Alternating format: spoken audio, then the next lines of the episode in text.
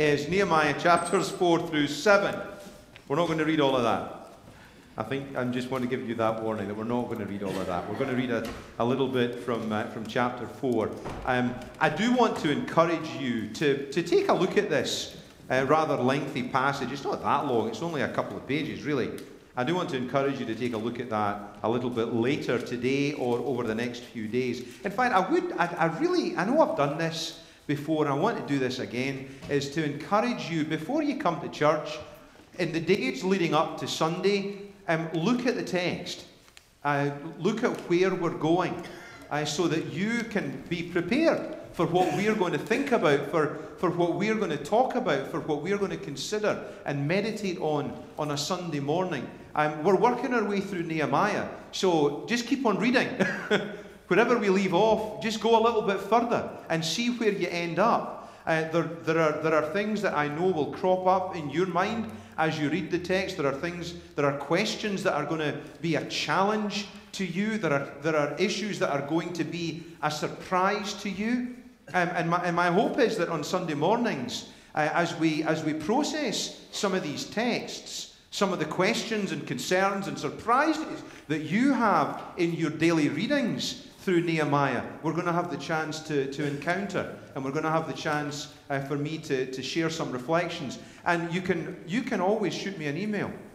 You can always stick something on Facebook. You can always give me a call. And if you've got any questions about what you're reading, we can talk about these things and we can process these things together. If I don't have an answer for you, I'll make one up.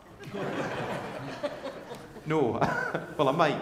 But if I don't have an answer, we'll search for an answer together. I mean, that's one of the things that we're doing on Thursday mornings. I'm leading the Thursday morning Bible study. It's from 8:30 till 9:30, and we're slogging our way through the Beatitudes right now, and we're going to go through the rest of the Sermon on the Mount on Thursday mornings. And one of the things that we're doing is we're taking our time, and there's a lot of questions that are coming up.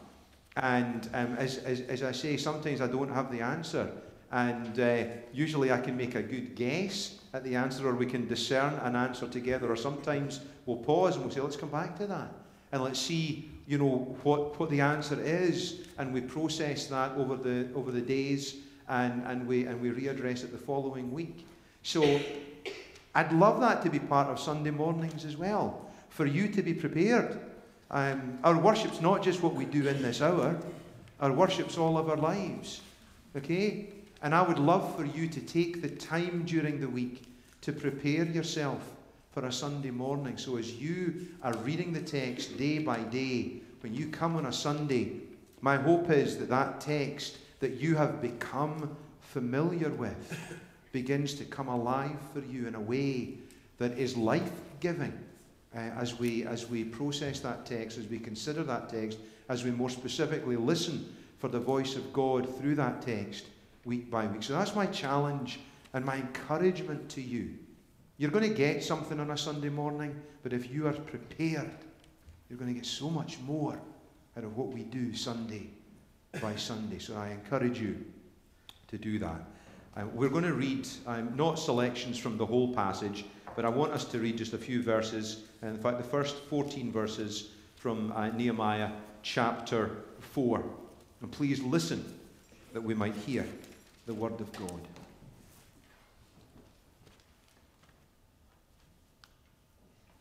Now when Sanballat heard that we were building the wall, he was angry and greatly enraged, and he jeered at the Jews, and he said, in the presence of his brothers and of the army of Samaria, what are these feeble Jews doing? Will they restore it for themselves? Will they sacrifice? Will they finish up in a day? Will they revive the stones out of heaps of rubbish, and the burned ones at that? When Tobiah the Ammonite was beside him, and he said, yes, what they're building, if a fox goes up on it, he'll break down their stone wall. Hear, O our God, for we are despised. Turn back their taunt on their own heads, and give them up to be plundered in a land where they are captives. Do not cover their guilt, and let not their sin be blotted out from your sight. for they have provoked you to anger in the presence of the builders. And so we built the wall, and all the wall was joined together to half its height, for the people had a mind to work. But when Sanballat and Tobiah and the Arabs and the Ammonites and the Ashdodites heard that the repairing of the walls of Jerusalem was going forward and that the breaches were beginning to be closed, they were very angry. And they all plotted together to come and fight against Jerusalem and to cause confusion in it. And we prayed to our God and set a guard as a protection against them day and night. In Judah it was said, the strength of those who bear the burdens is failing. There's too much rubble. By ourselves we will not be able to rebuild the wall. And our enemies said, they will not know or see till we come among them and kill them and stop the work. At that time the Jews who lived near them came from all directions and said to us 10 times, you must return to us. So in the lowest parts of the space behind the wall, in open places, I stationed the people by their clans, with their swords, their spears, and their bows. And I looked and arose and said to the nobles and to the officials and to the rest of the people, don't be afraid of them. Remember the Lord, who is great and is awesome, and fight for your brothers, your sons, your daughters, your wives, and your homes. And then to verse 21, so we laboured at the work, and half of them held the spears from break of dawn until the stars came out. I also said to the people at that time, let every man and his servant pass the night within Jerusalem, that they may be a guard for us by night and may labour by day. So neither I nor my brothers nor my servants nor the men of the guard who followed me, none of us, took off our clothes, and each kept his weapon at his right hand. The word of the Lord. Thanks be to God. Wow, what a difficult passage this is. The reason I'm not reading the rest of the story from here for these next few chapters is because the whole thing is about opposition, and the whole thing is about how Nehemiah, in the strength of the Lord, responded to that opposition. And the whole section ends in chapter 7 with this whole list of all the people that came back into Jerusalem once the walls were rebuilt. The whole section ends with the walls being completed, the work being done, even in the face of this opposition.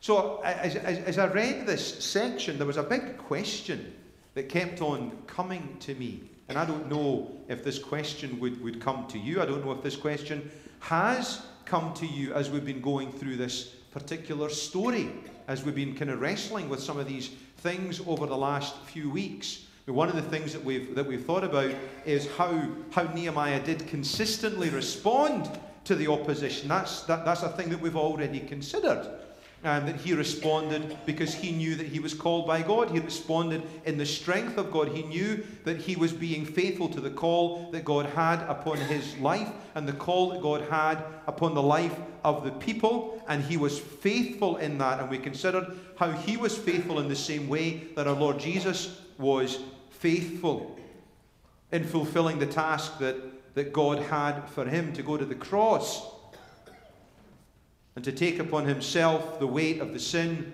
of all his people, that they might know, that we might know forgiveness and newness of life and wholeness of life.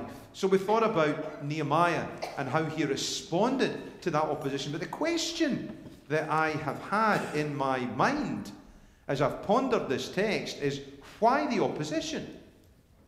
Where was it coming from? What was it rooted in?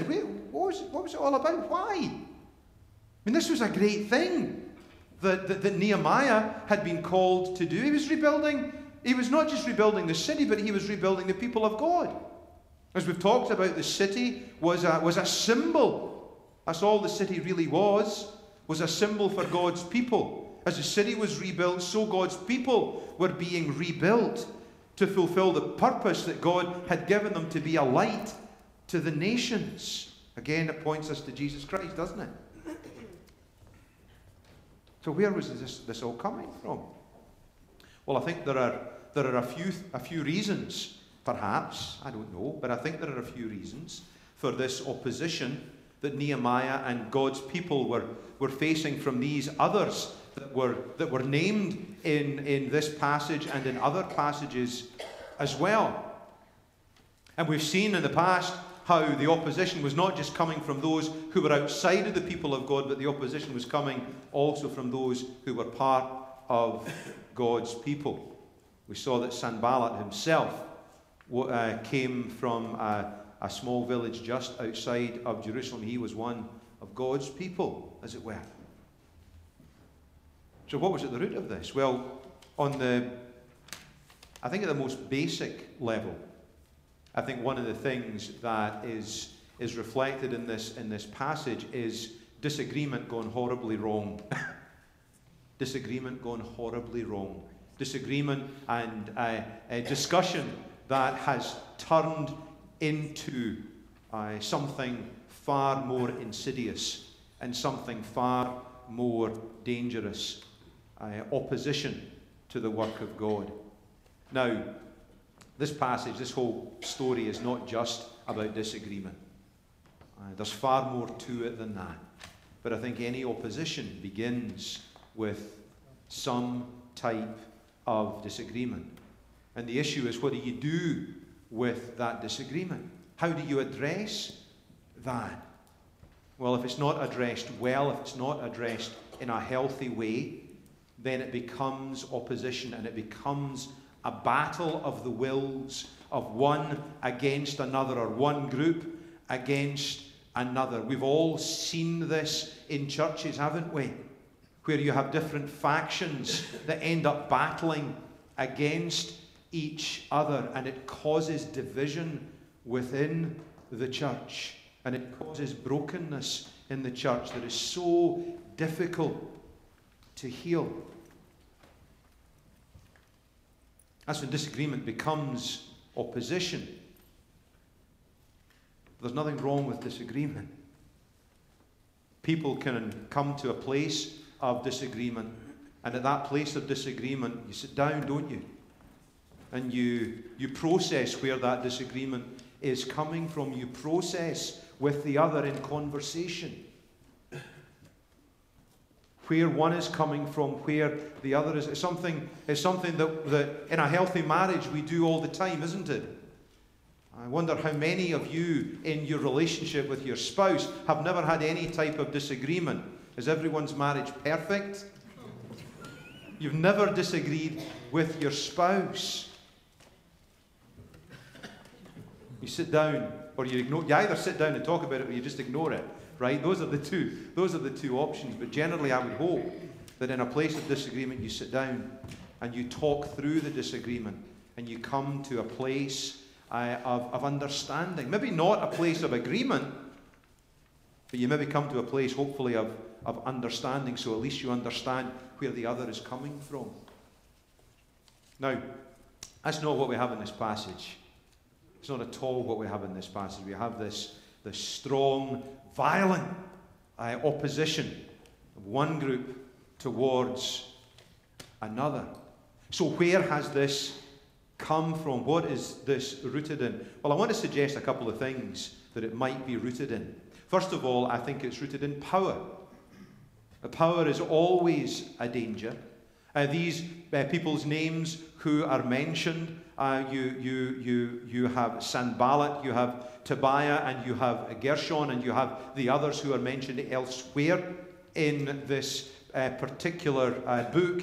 You find that these people all are in some type of position of power. They have a level of authority, and they have claimed that authority for themselves.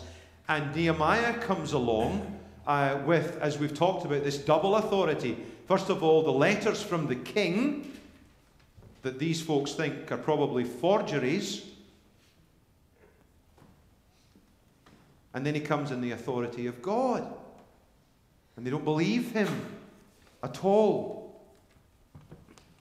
And the problem is in the fact that Nehemiah comes with a different level of power. He comes with a different level of authority. And when he comes with authority, when he comes in power, it means that their power is becoming diminished, and their power might even cease So the challenge is for those who have been in a position of power, when that position of power is threatened by another, by one who comes in the strength of the Lord, when that power goes, it leads to, I think, the second reason for this opposition, and that's fear. And that's fear.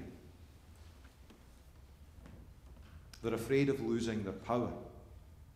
And more than that, they're afraid of things changing. They're afraid of things being different from how they were. There's the old joke that's told. How many Presbyterians does it take to change a light bulb? Change? What's change? There's a sense in which change is always frightening. It was frightening for the people of God. Nehemiah came to rebuild, to do something new, to do something different. We've all seen churches that have faced change. We've all heard of different church and communities of faith where they've been at a place where change has been absolutely necessary. And yet, the fear of change has not been enough to cause them to make the changes that are required for them to embrace all that God has in store for them. A friend of mine used to say, until the fear of change becomes greater than the fear of not changing, until the pain of change. No, I'm getting this all mixed up. Change is difficult, that's what he used to say. And people are afraid of change. I can't, I'm going to butcher that whole thing if I try and say it, I apologize. But it's about power. It's about the fear of change. You see, God had called Nehemiah, and God had called his people to be a light to the nations. God had called them to be everything. God had called them to reflect his love and to reflect his goodness. God had called them to reflect his grace to the nations around them. And yet, all too often, God's people failed even to know that goodness and to know that grace in themselves. And when they didn't know that grace themselves, how could they possibly reflect that grace and that love and that light and that goodness to the world around them? And Nehemiah came into their midst and said, this is what God's called us to do. This is who God's called us to be. Are you with me? And so many of them embraced it. My friends, God is calling us to be a light. God has called us, as we affirm again and again, to be a hub of caring, to reflect the love of Jesus Christ. And he's called us to be that and to do that, no matter what the cost. And so many of us have captured that vision and live in the light of that vision. I mean, look at that. Look out that window and see medical ministry there, the Medical Equipment Ministry. John, how many people come through those doors week by week, month by month? We get 6 to 10 calls a day. People needing or wanting to donate equipment. On a Saturday, we're open 10 to 12. We get 20 to 25, 30 people coming through. Thursdays and Mondays, probably 10 to 12 people a day each day. And then during the week, additional people on a basis of people making an appointment. This is a way that in very real, very concrete terms, we are reflecting the light of Christ. We are being a hub of caring in the community to reflect the love of Jesus Christ. We've started work. We're about to get some real work done. You're going to see work happening beginning tomorrow in the birdhouse. And within the next few months, you're going to see that place utterly transformed. And you're going to see Habitat for Humanity take residence of the birdhouse. And we all know the work that Habitat for Humanity does, and we are going to be part of that, a hub of caring in the community. We partner with New City Kids. I had lunch with Greg, one of their leaders, a few weeks ago. We're going to have folks from New City Kids here in worship next week. We're going to have some other mission partners here next week as well, and we're going to hear about the work that they are doing. And we are part of that, friends. That's what God has called us to do in some very, very real, some very, very concrete ways, to be a light to all those around us, to be a hub of caring. There are so many other opportunities for us to embrace the call that God has for each and every one of us. And it's my challenge to you to embrace where God is calling you to be and where God is calling you to serve in the midst of this community, that together we might be a light to our community around us and show Christ's reconciling love. Because that's what it's all about. It's not just about doing good things. I mean, we could be the Rotary or the Lions Club or anything else if it's just about doing good things. But we are called to do good things because we want to show the love of Jesus Christ, the one who gave his very self for us, that we might have life in all its fullness. And if we know life in all its fullness, how selfish is it of us to keep that life and that light to ourselves? If we know the love of Jesus, we can't keep it to ourselves. We have to tell others and show others. For God so loved the world that he gave his only Son, that whoever believes in him should not perish, but have everlasting life, life in all its fullness. Friends, do you know that life? Do you know that love? If you don't,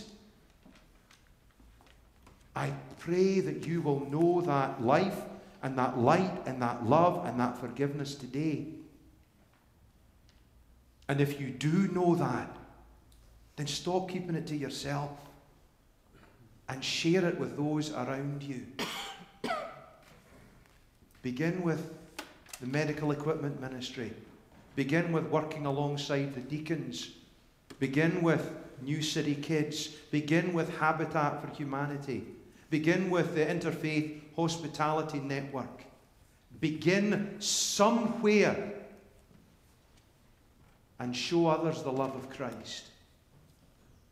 The reconciling love. The love that is not in opposition. That's what reconciling means. It means to bring people together. To bring us together with one another, but also to reconcile us back to God. To bring us back into a relationship with God. That's who we are. That's what we are called to be. That's what we are called to do. That was Nehemiah's task. And that is our task that God has given to us. May we embrace that and live that and be all that God has called us to be. In the name of the Father, and of the Son, and of the Holy Spirit. Amen. The hymn